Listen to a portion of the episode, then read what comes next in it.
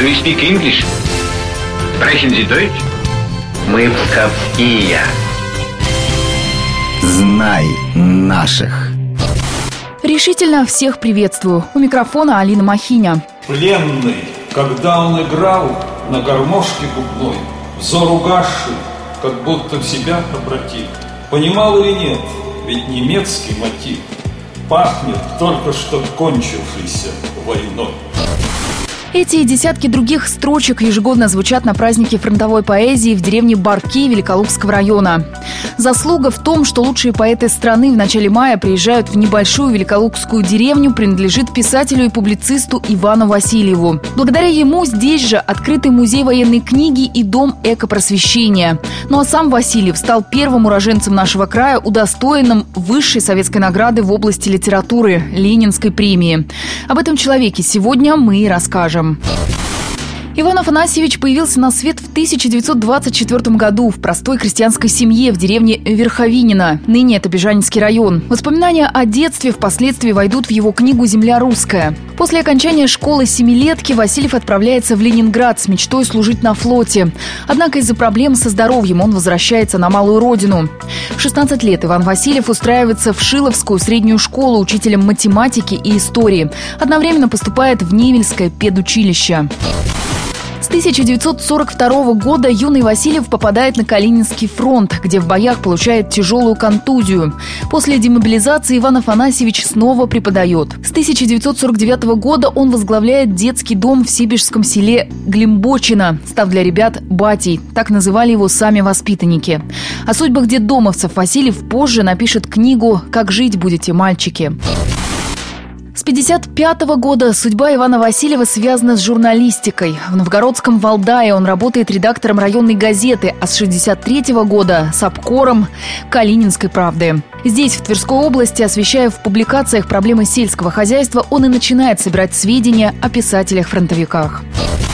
В конце 70-х Иван Васильев вновь возвращается на Псковскую землю. Он селится в деревне Барки Великолукского района, где остается до последних дней жизни. Именно здесь он напишет 24 книги.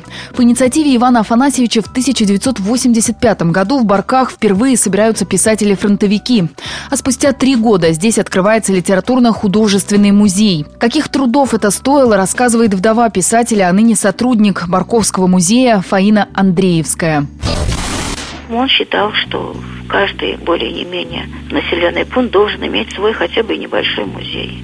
Деньги были выделены облсполкомом, поставили это двухэтажное здание. А Ленинская премия ушла на внутреннее обустройство. Практически Иван Афанасьевич сам здесь сделал и витрины, и стенды. Здесь можно познакомиться с нашими псковскими фронтовиками. Это Семен Степановичем Гейченко, Иван Васильевичем Виноградовым, Игорем Григорьевым и Евгением Павловичем Нечаем.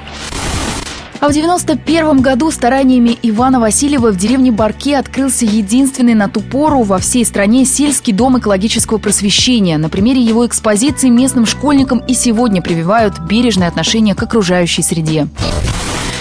Художественное произведение Ивана Васильева – яркий пример деревенской прозы, а на основе его публицистики делали доклады советские чиновники. Сам же писатель никогда не оставался равнодушным к тому, что происходило вокруг, особенно на селе. О чем у меня душа болит? Всю жизнь она болела о деревне, о мужике. Крестьянин надо поощрять за хлеб, за продукт, который он получает. В 1986 году за произведение «Допуск» на инициативу «Хвала дому своему. Возвращение к земле» Иван Афанасьевич получает Ленинскую премию. А своеобразным итогом жизни и творчества стала книга «Только и всего». Сам Васильев подчеркивал, что истинная публицистика – это сжигание самого себя, своих чувств и нервов, души и разума. У нашего земляка так и было.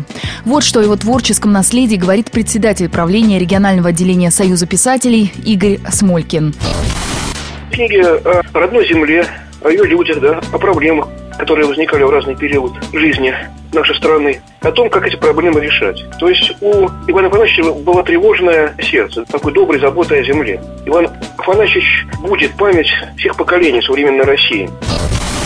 Жизнь талантливого писателя, патриота Ивана Васильева оборвалась в декабре 1994 года. Похоронен он в Великих Луках, где его имя носит Центральная районная библиотека. Интересно, много ли экземпляров книг Ивана Афанасьевича осталось здесь, на книжных полках? На этом все. Знай наших вместе с «Маяком».